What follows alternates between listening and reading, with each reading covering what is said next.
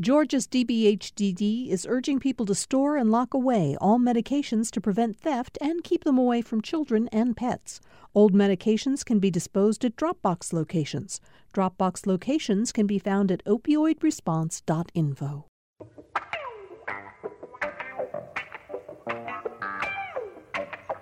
It's time for another political rewind. I'm Bill Nigut. Thank you all for joining us for today's show. Before we get started, before I introduce the panel, uh, a quick note to some of you who uh, sometimes listen to this show when it's on the radio and other times listen to our podcast. Um, we've gotten uh, uh either calls or emails, uh, Facebook posts from some of you saying you've been having trouble. Uh, finding the most recent podcasts, and we know there's been an issue we just at GPB uh, launched a brand new website. And uh, on one of those platforms, and only one of our podcast platforms, there's been some trouble integrating uh, uh our show with that particular podcast platform. I think that's NPR One.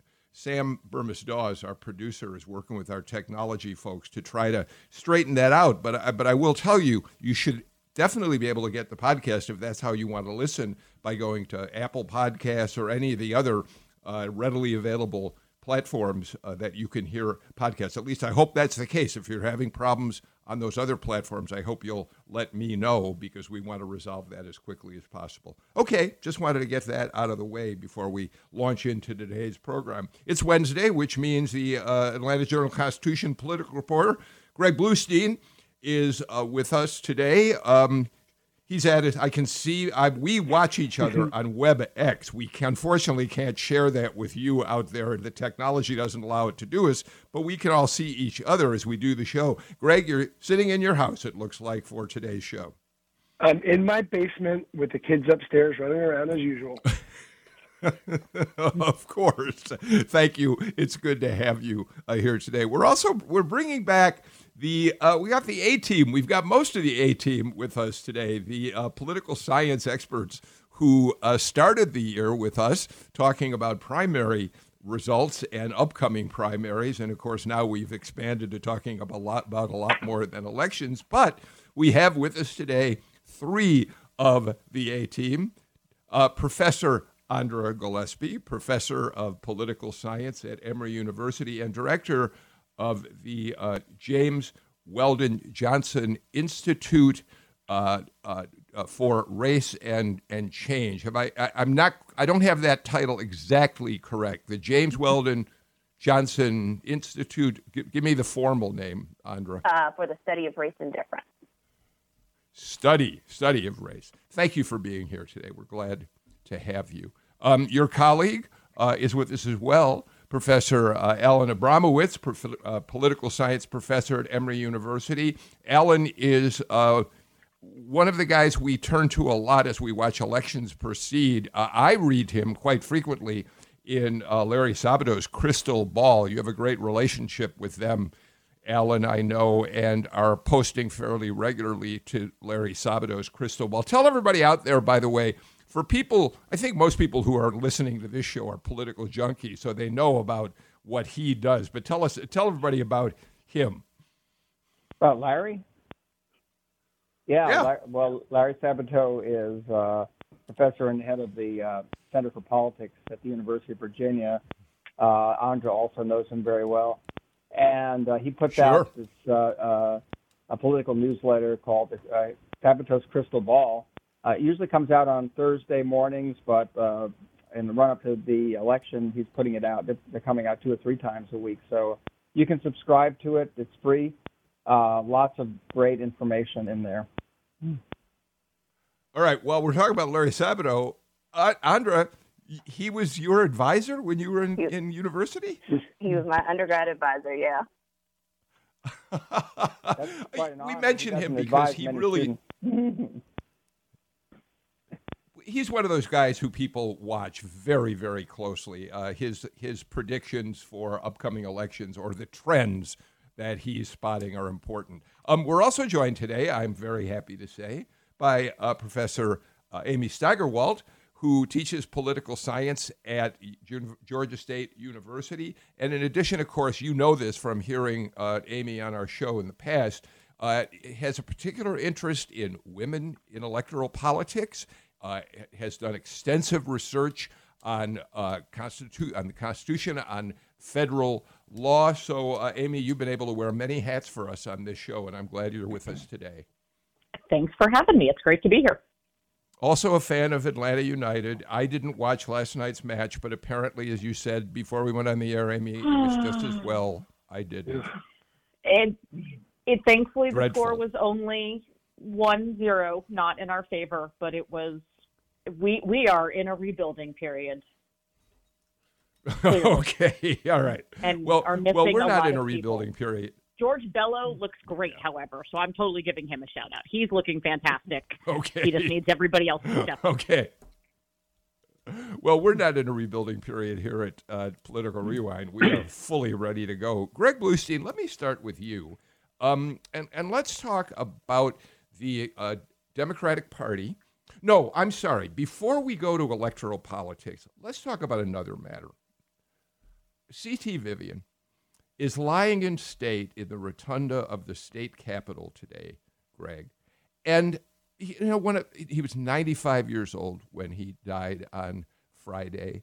One of the uh, somewhat lesser known civil rights leaders, but as a young man, he stood side by side with Martin Luther King Jr., with John Lewis, with Andrew Young. I mean, he was always kind of the intellectual of the movement, and he, he was there from the very earliest days and involved in all the important activities of the movement.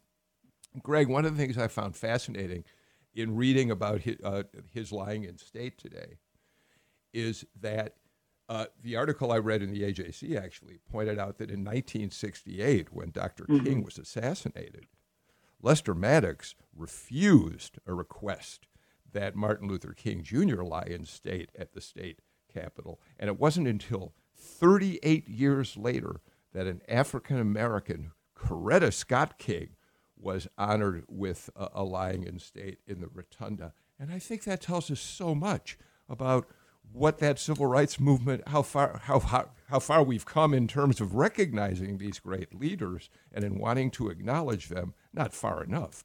Greg? Yeah, it, kind of says it all. Um, and, and to think that the last person in Lion State was former State Senator Leroy Johnson, who was the first black member elected to Georgia's Senate since Reconstruction, and right before him was was former Governor Zell Miller. Um, so it shows you just how, how, how Georgia's dynamics have really changed.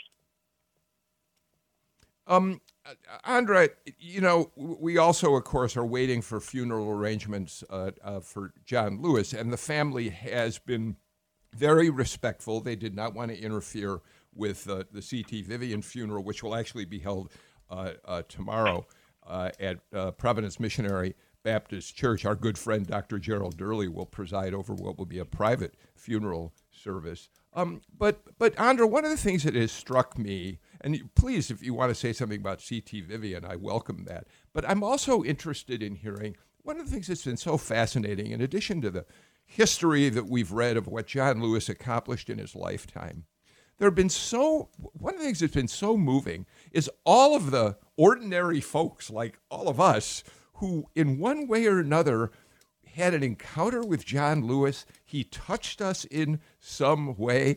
The uh, paper had this wonderful spread of just ordinary people who had their photographs made with John Lewis over the years, little children. Uh, it, it remarkable, and I invite you to comment on either of those great leaders. You know, that's something that I, I've certainly thought about. Um, you know, I was asked about this for Emory's own newspaper, and that was one of the things that I, that I noted. That I think this loss is particularly poignant because these are people who lived and breathed and walked among us. And I don't know if Atlantans appreciate the extent to which the heroes of the 20th century civil rights movement kind of just operated among us. Like it's not uncommon to be able to, you know, run into John Lewis in the grocery store or to have an encounter in your studio with Andy Young, who has offices in the GPB building, right? Like these are commonplace. And I don't know, I think we take them for granted. Um, in the same way that we take for granted sometimes the lessons that you you know wish you would learn at your grandparents' knee, and then all of a sudden, if you want a recipe or if you want a story, right, you want to go talk to them, and they may be gone by the time you actually wish that you had those stories. And, you know, I was thinking about my own interactions with the both of them. So I met Reverend Vivian when Emory Libraries asked me to interview him for a program that they were doing right after he won the Presidential Medal of Freedom. Um, and, you know, I think it's important to point out that he was doing sit-ins before like Greensboro. Like, and he, they didn't get a whole lot of attention because it happened before the apex of the movement. They didn't get attention because it happened in the Midwest. It didn't happen in the South. Um, but you know, one of the things that I always treasure is going to the National Center for Civil and Human Rights, and when you see the wall of the mugshots of people who, uh, you know, who were arrested because of the yeah. Freedom Rides, Reverend Vivian, you see John Lewis, you recognize him immediately, but also Reverend Vivian is there and he's grinning. I mean, it's just sort of like the joy of what he was doing and the cause that I think is is is, is really important. I was um I pulled out uh, John Lewis's uh, memoir off my own shelf, and I remembered the day that I bought it because I think I got an autograph copy for a friend. I don't think, unless it's at work and I've just misplaced it, which I've been known to do with books, like I didn't get my own copy autographed, and I'm like, that was really stupid of me um, these days. So yeah, I mean, I, I have really fond memories, and I know that this it was their time. But I just hope that we remember their legacy and do and model sort of like their behavior in our own lives going forward. Uh, Amy first, and then I want to get you in here too, Alan. Uh, Andra put her finger on something so important. I think we were so privileged here in our community to see these giants. I, I mentioned on the show on Monday that I moved sh- from Chicago in 1983, and I watched the civil rights movement unfold while I was in high school and college from a distance. And when I came here, Amy, and actually got to meet John Lewis, Andrew Young, who I f- feel very fortunate to now call 35, 36 years later a really good friend. Um, Hosea Williams, uh, uh, C.T. Vivian, uh, Ralph Abernathy, uh, back then when he was still alive. We are very fortunate, Amy, that these people walked among us and we knew them almost as neighbors. It's so true. I mean, Andra stated it really beautifully, and it is that it's those common interactions and the fact that. So, um, I unfortunately didn't know Reverend Vivian, but got to meet uh, Representative Lewis quite a number of times, and he was so incredibly giving to everyone. Um, he allowed me to interview him for my book, and as his staff is trying to get him to go do something, he was like, "No, no, no, I'm not done," and really, you know, wanted me to see his balcony and take a picture out there. And it was sort of like, but he did this with everybody. It wasn't just me. It wasn't just, you know, I am one of his constituents, but or was, I guess, but um, he would do that with everybody. And I guess what I so hope though is that we don't forget all of the things that he was fighting so hard with that we haven't actually accomplished. We we give him as we should lots and lots of praise for all of the work that he's done and all the things that were accomplished that he was a part of, including getting the Civil Rights Act passed and the Voting Rights Act and the reauthorization of the Voting Rights Act. But it's also not finished. And what I hope is that we don't see it as something in the past, but recognize that it's still an ongoing fight and an ongoing struggle. And that, for example, he was one of the leaders of trying to get what's, you know, a pending uh, HR 4 in the House to reauthorize and to strengthen the Voting Rights Act because these are still issues today. Absolutely true. Um, I, I think there's a tendency sometimes when uh, we lose uh, these great uh, leaders, particularly leaders of the civil rights movement, uh, to sort of, uh, I don't know, sort of sanit- trying to sanitize their history uh, in the sense that we, we forget, in, in the midst of all the, the almost universal praise um, that we hear, we forget that they were very controversial in their time. that the actions they were taking uh, were met with uh, intense resistance and opposition. Uh, and, uh, you know, of course, we know the history of John Lewis. He was beaten, he was jailed repeatedly. Uh, and, and, this was true of many of the leaders. Martin Luther King obviously was assassinated.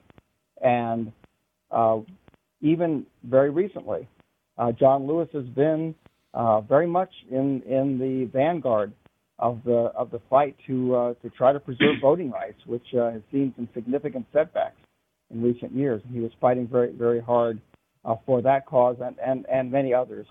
Uh, even in, in his in his last days, and of course, he was a strong supporter of the Black Lives Matter movement, and and he was very, I think, taken by the protests uh, that we've seen, and and very encouraged by, by them, and spoke out in favor of them.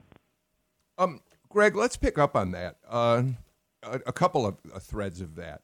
Uh, number one, when Amy points out that the work isn't finished, and obviously it's not, one of the uh, first responses that we heard from uh, any number, particularly of, of uh, civil rights advocates, was that it is time to honor John Lewis by by reauthorizing aspects of the Civil Rights Voting Rights Act that have since been abandoned, particularly pre-clearance which uh, it, it was uh, uh, finally uh, overturned by the Supreme Court. For Congress can find a new way, new language for doing that that would in fact meet constitutional muster. When we lost pre-clearance, when the Supreme Court ruled that it had been done incorrectly, it changed the dynamic in so many ways, Greg, including things like the issues that we saw in 2018 Georgia elections, could a polling place be closed without mm-hmm. pre-clearance? As just one simple example, could you in fact use exact match to uh, uh, uh, eliminate voters from the system? I think maybe exact match would be part of that. Certainly, polling places was. It changed in many ways, and the threat of it carried through to 2018. Yeah, you're exactly right, and that's that's why Democrats, uh, Democratic leaders, challenged Republicans who said such nice things about about Congressman Lewis's legacy and his impact and his agenda to say, okay, put your money where your mouth is right now and rename that portion of Voting Rights Act, the reauthorization, in, in honor of, of John Lewis and pass it. Um, and so far, none have taken them up on, on their offer, um, but they're challenging Republicans to, to you know, to, to, to honor his legacy in that way. But you know, Andra, I think Alan said another important thing in pointing out that that in the days that they were fighting, those leaders were not universally loved. Um, it, th- we have to be careful about how we talk about that. I think, and here's what I mean by that. Of course, we can look at the Sheriff Jim Clark, Bull Connor, and say that they were pernicious racists who beat down civil rights leaders. But when Alan Abramowitz talks about this, we have to remember there were mainstream white Americans, and for that matter, some African Americans, who were equally appalled by what they saw in terms of the civil rights, who found Martin Luther King, John Lewis, Andrew Young to be troublemakers. And I think it's really important we don't minimize that. That's important to remember in terms of our history, especially as we're looking at the anti-racist moment, racism moment of the of, of now, right, Andra? So yeah, I mean, I think it's important for us to realize that you know we would all like to think of ourselves in the best light, um, but oftentimes if we're really honest with ourselves, uh, people are fearful or people have subtle prejudices that would prevent their action. And so the uh, the self reflection, the self interrogation involves not saying that 50 years later you recognize that yes, black people should have the right to vote and the cause of the civil rights movement of the mid 20th century was just, but also sort of recognizing like don't make yourself feel better by saying you would have been marching alongside Martin Luther King if you had the chance. Because if you were alive at the time and you didn't then obviously you have to deal with what you did. And and, and a lot of us aren't as courageous um, as as as they were and they didn't take those risks. And uh, things were controversial or people were cautious or risk averse and, and, and a lot of those things. And I think kind of to get back to Greg's point about what authorizing pre-clearance means. It also means that we, when we're coming up, because the, the issue that was at stake at, in Shelby County versus Holder was the definition of who qualified for pre-clearance based on a past history um, of disenfranchisement of, of, of, of, people based on race or, or, or language. Um, and I think it's a question of coming up with a pre-clearance sort of calcul- uh, calculation of who, who qualifies for it that isn't cynical. Um, and so, like, you could come up with something that could be completely cynical and actually doesn't get at the heart of what the Voting Rights Act was and you know, has always been intended to do as well. And I have to admit, especially in 2013 with uh, President Obama and a Republican-controlled Congress, one of my biggest fears were that people would make claims like Mississippi shouldn't qualify for pre-clearance because look at all the black elected officials there that are largely a function of the fact that Mississippi has the highest concentration of African Americans in the country. So like you can't completely keep black people out of office like, you know, in those states. But if we're not going to have those types of honest discussions, then um, that kind of defeats the purpose of what the Voting Rights Act is about. Yeah, so I, I think Andra made a couple of very important points there. One is we should never forget about the incredible courage, the physical courage that was shown by these civil rights leaders back in the 1950s and 60s. Uh, they put their their their bodies and lives on the line. Uh, the Freedom Riders, you know, the, the, the people who marched with John Lewis across that bridge in Selma, uh, and, and, so many other uh, uh, examples of that. And um, you know, very very few of us, frankly, uh, are willing to do that sort of thing. We're willing uh, and are willing now to do that sort of thing. And that's what it took. It, w- it was that made it possible. Uh, the other thing I, I was going to mention is that uh, here we are in the midst of a presidential election where we have the incumbent president of the United States running what is, I think, widely acknowledged to be a, an overtly racist campaign for reelection. And all you have to do is look at the television ads that the Trump campaign is running right here in Atlanta. I mean, first of all, it's kind of telling that they're advertising that extensively here in Georgia, but those ads with these you know, uh, scenes of violence and threatening, vaguely dark-skinned people invading homes, uh, uh, an elderly white woman uh, trying to call 911, you know, nobody answering the, the call, uh, that sort of thing. Uh, it's you know, this this is very reminiscent of the sorts of messaging that we saw from uh, some uh, white candidates uh, uh back back in the 1960s. Yes, and I think the the only other thought. So John Lewis always used the term "good trouble" to say, yes, sometimes when you speak up, people don't want to hear it, but when you do it for the right reasons, when you do it for good reasons, embrace it. And so his sort of that notion, and I think it was a constant challenge to all of us, right? The, the points that Andra and Alan were bringing up that it is hard to speak out. And at the time, I mean, if you look back actually at the polls of the civil rights movement sort of at the time, and even in like the 1970s, it was not this sort of kumbaya, everybody thought they were doing the right thing, everybody approved. In fact, it was, you know, very mm-hmm. high disapproval ratings. And so we've sort of, you know, in a sense, almost whitewashed sort of what it was look like and what went through and how violent and bloody it was. And I think that we need to keep, you know, remember to keep going. I mean, one of the things I'm always struck by also is that, so for example, Representative Lewis was one of the first national leaders to say, to come out in support of same sex marriage and use Dr. King's yes. words to do so, saying this is the same fight and we need to keep that going. And so I think it's a, you know, I think he would hope that we would all remember that you need to keep making good trouble, especially when it's really important. So, uh, Greg, before we move on, I do want to say that um, uh, uh, Alan Abramowitz's words, uh, we, we, we heard them loud and clear. I do want, I do think we should point out that if we were to have Kelly Loeffler on this show, which I hope we will at some point, if we were to have David Perdue on this show, Brian Kemp on this show, uh, they would argue that uh, they're, they're, that I don't think they would disagree that there's an appeal to white voters, frankly, mm-hmm. because Republicans seem to feel perfectly confident saying that. But I think they would argue that what's really going on here is that Republicans are trying to enforce law and order because of the violence that we've seen in the streets, whether it's a minority representation or not. Greg, and then Andra on that. Yeah, and that's been the argument that they've made uh, increasingly, including David Perdue in direct to camera ads recently, um, saying this is about law and order. Governor Kemp calling out the National Guard, even over the objection of Atlanta Mayor Keisha Lance Bottoms just a few weeks ago to protect state sites. Uh, and it's really, uh, you know, echoing uh, uh the national message of President Trump's campaign ads that are appealing to, towards a sense of fear over that issue. Uh, okay, so there's so much that, that, that we could unpack here. So, um, and one of the pieces, uh, Bill, that you gave us to read, uh, it was a, a, Republican lawmaker from Nebraska, um, you know, pointed out on Confederate naming that, you know, we're the party of Lincoln, we're not the party of Jim Crow, trying to point out again that, you know, segregationists in the Jim Crow era were Democrats, which I don't dispute. This is true.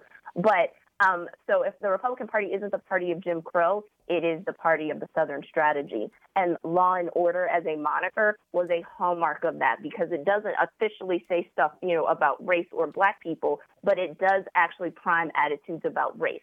And so if black and brown people are perceived as being more prone to criminality, then when you invoke that, you are in fact invoking sort of notions about corralling people of color who just get in trouble all the time. So you can't say that that's not going on there. And it's funny, the first ad, the one where you call 911 and it's going to take five years or five days or five years or whatever for somebody to mm-hmm. um, to come visit you. The first time I saw that ad, what I thought of was actually Pat Buchanan's ad in 1996 where it was press one for English, press two for you know Spanish, press three mm-hmm. for Chinese, and it's like it's the exact same thing. So like you can't. So I understand like, and, and most people, including people of color, want safe communities and they want police to be responsive to them. Um, they just don't want to get killed in the interaction over dumb stuff. Um, so, like, that's not what's being talked here. When you're playing to fear, you are playing to fear that is racialized. And so you've got to own that. And it's time for people to stop being defensive about stuff when you know exactly what you're doing. Um, okay. I, I, everybody wants to get in on this. I get it. I'm also late for getting to a break, but I do want to say that this is exactly the grounds on which this election in 2020 is going to be played out. Andra said it clearly. I mean, there are many Republicans out there who are perfectly content with uh, the law and order Southern strategy, the Nixon strategy that was so successful for him in 1968, and that's the those are the grounds we're going to watch and report on on uh, political rewind. I also want to say before we get to the break that what I love about this panel is I have had this carefully laid out agenda for how our conversation will unfold, but you are all way too smart and want you're more than uh, uh, welcome to continue talking about an issue that you think is pertinent, and we'll do a little more of that when we get back. This is Political Rewind.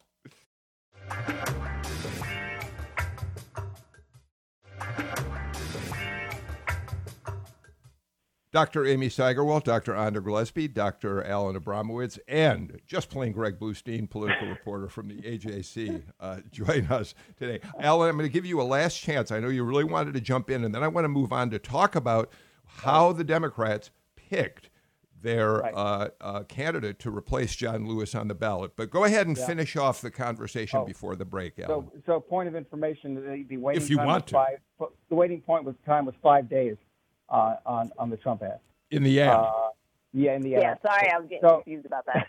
Uh, yeah, only five days, not five years. But uh, you know, I, I just want to say that uh, Donald Trump is is someone who has been you know playing to racial and ethnic fears um, for many many years, even before he ran for president.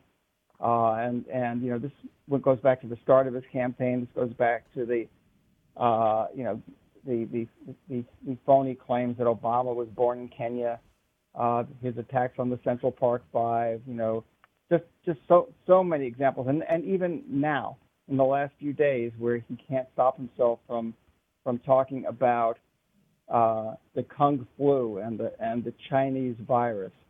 Um, you know, again, clearly trying to appeal to, to racial and ethnic uh, resentment and, and fears.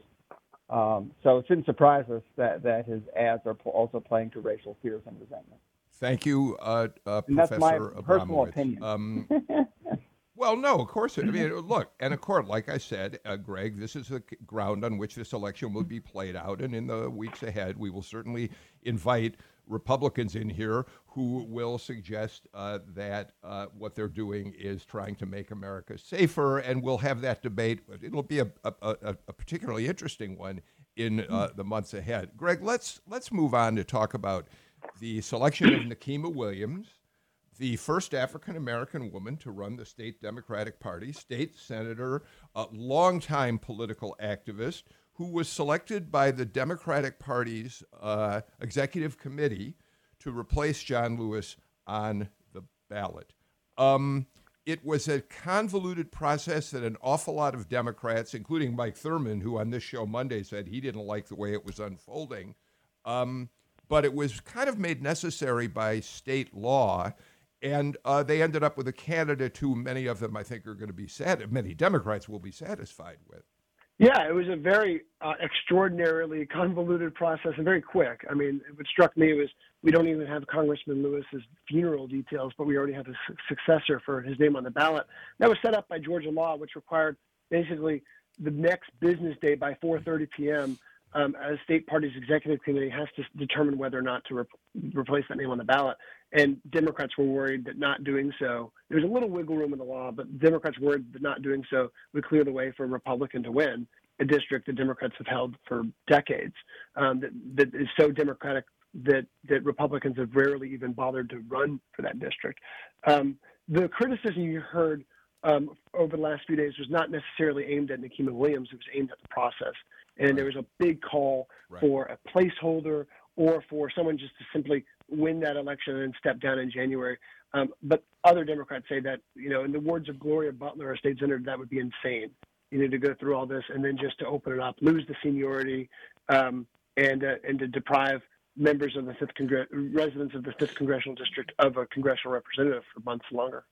Um, Amy, of course, uh, back when Brian Kemp decided to uh, accept applications for the Johnny Isakson seat mm-hmm. uh, for the United States Senate, and then said he'd go through those applications and pick someone who he would appoint to replace Isakson until November, uh, Democrats mocked him uh, for using that process, and now Republicans. Uh, felt they had an opportunity to do the same since Democrats ended up doing the same thing over the weekend uh, immediately after John Lewis's death, as Greg points out, terrible, just inappropriate timing, mm-hmm. uh, but made necessary, opened up a process of application. They got more than 100 applicants. The executive mm-hmm. committee looked them over, narrowed them down, picked five finalists. And the argument, uh, Amy, uh, by people like Tharon Johnson, uh, uh, by people like John Lewis's uh, chief of staff, longtime chief of staff, was um, we want a more democratic process. We don't want a, a, a, uh, an executive committee to make this decision. And theoretically, that makes in, in sense. But so now the effort will be to change the law. Yes. So I think first and foremost is the fact that the law needs to be clarified, and particularly the determination of when does the new name need to be put on the ballot. So that was actually where the real issue came in was the question of it's not in fact clear when then you first have to say that you want to put on a new name, but then the question is when do you have to give that name by? I think the other side of it is that yes, I mean, no matter what, it was going to be a difficult situation. It had to move quickly. There had to be a decision made. What I was struck by was the attempt to make it at least as transparent and public as possible. So, for example, anyone who wanted to could call in and could watch the executive committee. Both, you know, the candidates gave um, the top five gave pitches about why they should be chosen, and then the executive committee kept the entire vote and debate open. So it was at least done publicly. There was a Democratic vote. Well, certainly it was not of sort of all the voters, at least that was there. And I think it was an attempt to at least show that, look, this isn't sort of ramming it through in the dead of night behind closed doors. We do want to make it open. And the other side of it is that obviously Nikki Williams will still have to, in fact, sit for election uh, in November. And she will obviously, right, assuming she wants to run, you know, if she wins and then wants to run again, will come up for reelection in two years.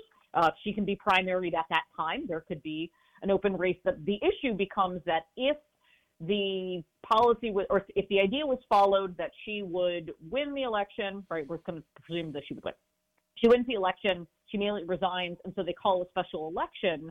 There's actually not a limit on how long it could be until that special election takes place. So what you could have is the seat being open for a year, two years, right? There actually is not a limit of how long that would be, and that is potentially even more concerning that there would be no representative as opposed to one that unfortunately had to be chosen under a really bad process.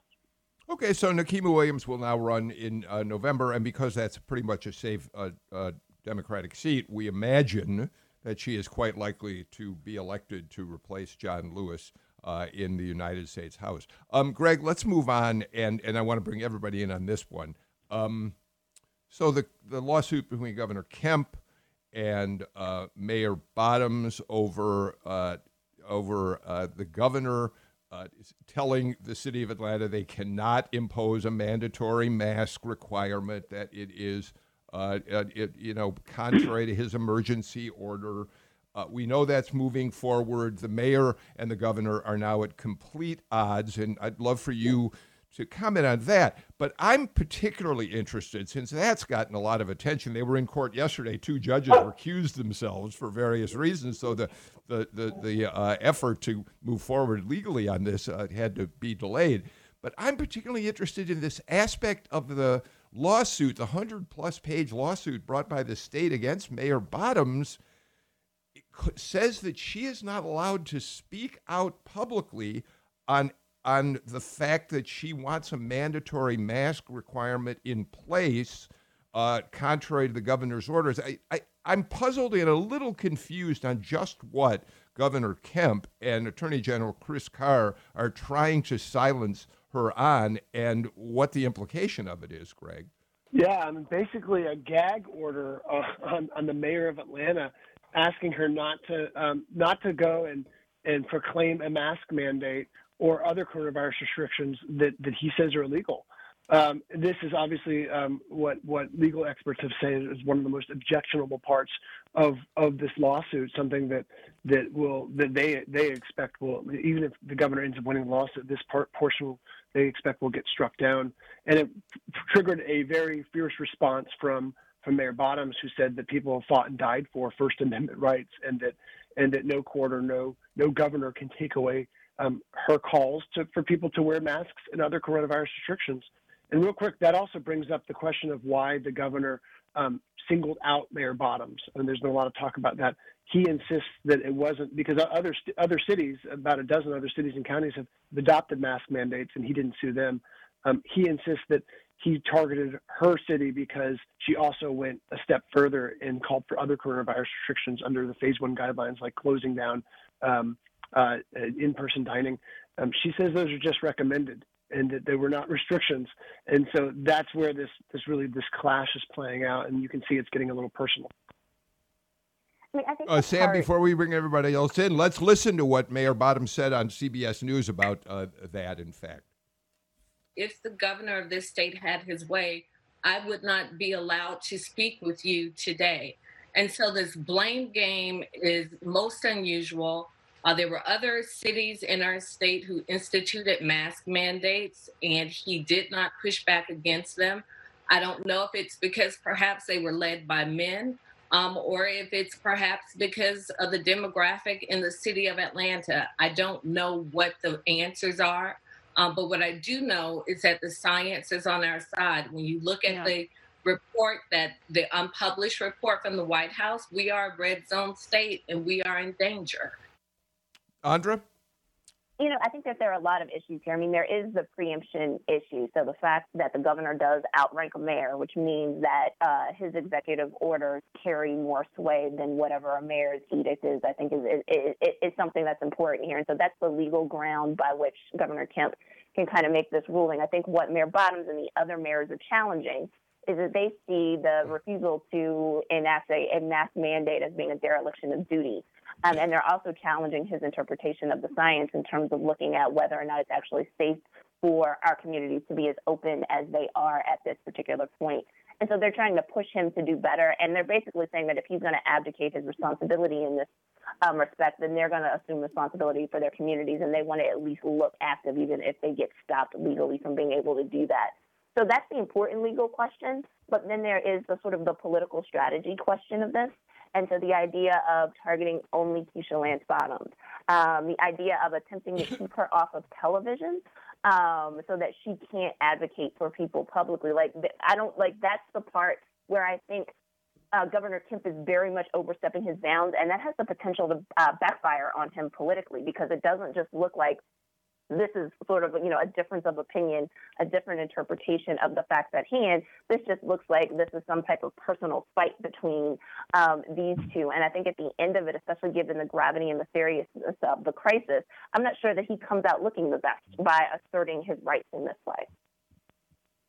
I, I completely agree with Andra. I, I think it's a very strange position that he's taking, not only this trying to enforce this gag order, but uh, also not allowing uh, localities, the counties and cities, to uh, to uh, enforce mask requirements when he's traveling around the state, urging everyone to wear masks.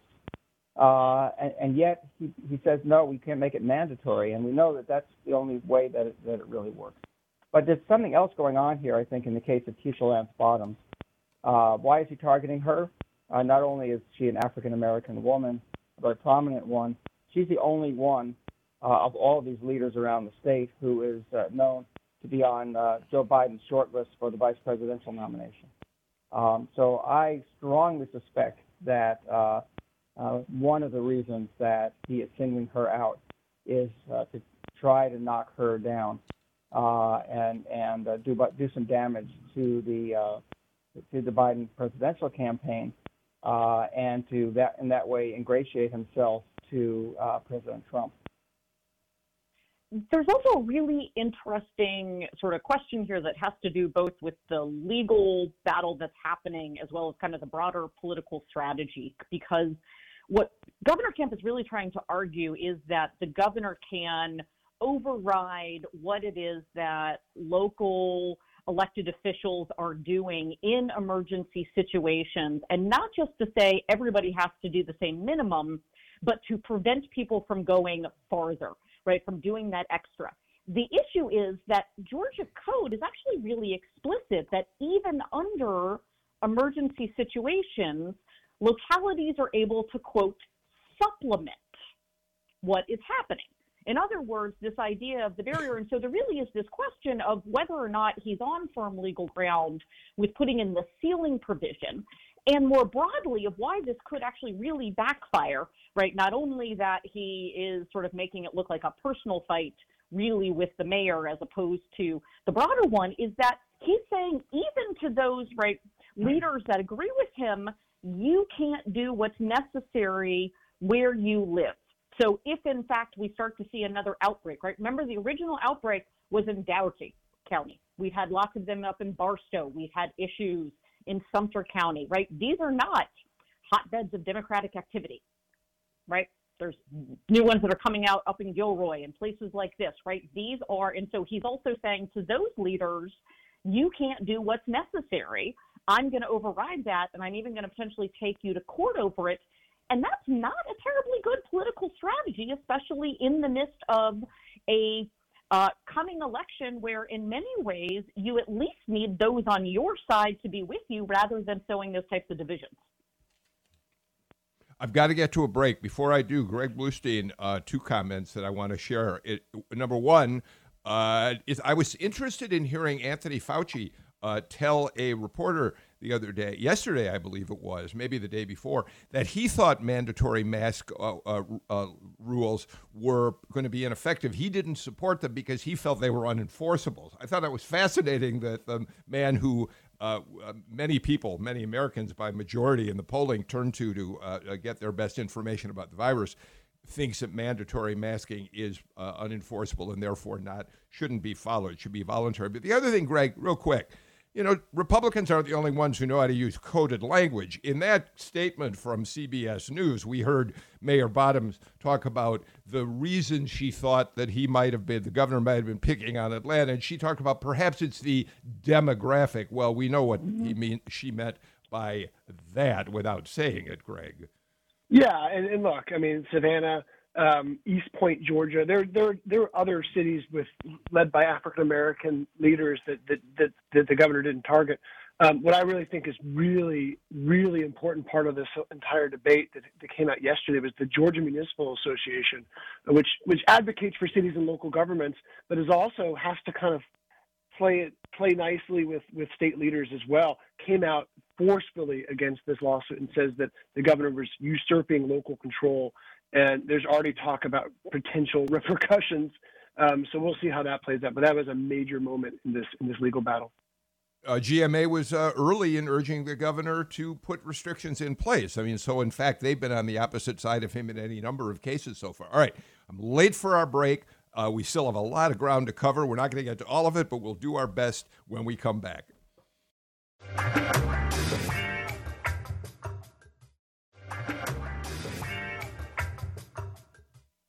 Alan Abramowitz, let me start with you, if I may, on this. Um, as we watch the pandemic unfold, uh, 538, which uh, does a great job of uh, pulling together a lot of polling data and uh, giving it to us once a week in a form that digests it all, I think. Uh, 538 pointed out that uh, through mid May, the governors across the country mostly had much higher, or at least higher, approval ratings than President Trump. Uh, but they also pointed out that as I looked at Gallup and other pollsters, that that was changing, especially for Republican governors in states with rising COVID 19 numbers, and especially in states that are battleground states led by Republicans right now. The governor's approval ratings in states that have reopened have gone down considerably, Alan. Right. And so one of the things that's happening right now, of course, is that we're seeing that the uh, the areas with the biggest outbreaks uh, in the country have moved from from the Northeast and, and generally strongly Democratic states like New York and Connecticut, New Jersey, to the South, West, the Southwest. Many uh, areas that are have Republican governors and are strongly Republican uh, states or swing states. Uh, and uh, uh, these Republican governors are under a growing pressure uh, then to respond uh, to, to the growing threat posed by the virus. Uh, certainly, that's true in Florida, which has the worst uh, outbreak in the country, uh, and uh, where Joe Biden has been leading consistently in the polls by a margin of, you know, five to seven points, which is um, very striking. Uh, it's true in Georgia, of course, where the polls show the race very close between between Trump and Biden uh, where the Republican governor uh, here, uh, uh, we've seen some polling. Uh, this was now a few weeks ago that, that, that Kemp was already one of the more unpopular governors in the country, uh, and that clearly uh, was based in part on his response, or large part on his response uh, to the to the pandemic. And uh, so I'm looking forward to seeing some more, uh, some new polling data when it comes out on how voters are responding to these individual governors. Uh, we haven't seen a whole lot of that, and I, I would be very interested in seeing some polling data on how voters in Georgia are responding to these, the ongoing controversy over um, the governor's actions in response to the pandemic and, and, and his uh, uh, attempt to uh, uh to muzzle the, the mayor of Atlanta we we shouldn't say, uh, Andra, that uh, we should say that uh, uh, Georgia was not included in any of the roundup of research that we saw so far in terms of these latest polling numbers, in terms of whether Governor Kemp was more unpopular than he had been as a result of the COVID 19 crisis here. But, uh, Andra, it is certainly true that Republican governors have fared more poorly than Democratic governors in terms of their approval ratings in as the virus has continued. Yeah, and the last data that we saw, and I do have some issues with the sampling um, that they used, but like there was one poll that actually had uh, Governor Kemp's approval rating on handling the crisis at about the same place that uh, that President Trump's was a couple of months ago, where everybody else had, you know, kind of rally effects where you could see people uh, strongly approving of what they were doing. I think the big question here is party, I think, you know, correlates really highly with certain philosophical approaches to dealing with uh, the virus and prioritizing the economy, for instance, over that if we want to try to disentangle it, you know, a place to look would be Colorado. So there they have a Democratic governor, Jared Polis, who also opened up early um, and was also resistant to mask mandates for a while. And so if his numbers look very similar to the Republican governors, then we can say that this is that that it's not just party, even though I won't be able to completely disentangle party from this, but that this is also people responding to how their governors are behaving and the decisions that they're making. Amy, you want to get a last word in here? Um, I think Andra's exactly right that what we're really seeing is it's much more a correlation of how they're handling this and whether or not they seem to be, whether or not the governors seem to be responding to what is actually happening on the ground and the issues people are going through, right? It's recognizing that people are scared to go out. They're worried about they're going to catch the virus, that their family's going to catch the virus, but they're also worried about the fact that they're facing eviction, that they can't pay their mortgages, that uh, they're not sure how they're going to put food on the table. and that there seems to not be attention given to that, and that's harming those governors who don't seem to be highly responsive. Greg Bluestein, final word from you. All of this that we've talked about on the show today is going to come into play as we watch this remarkable 2020 election cycle play out. Yes? 100%. And it's also going to come into play in 2022. And we've already seen Stacey Abrams um, and her allies just pound Governor Kemp for, uh, in their words, not living up to his own calls for, to, to encourage mask usage just yesterday, uh, including uh, they, they sent out uh, pictures of, of, of the governor in close quarters with, with Vice President Mike Pence. So certainly this will be an issue in 2022 as well. Greg Bluestein, you get the last word in today's show. So thank you, Greg. Thank you, Amy Steigerwalt, Alan Abramowitz, Andra Gillespie, for, as always, a terrific conversation. Uh, we're back tomorrow with uh, Sam Olens, Michael Thurmond, and Patricia Murphy. Uh, we'll talk politics and much more on that edition of Political Rewind. In the meantime, I'm Bill Nigut. Please take care and stay healthy. See y'all tomorrow.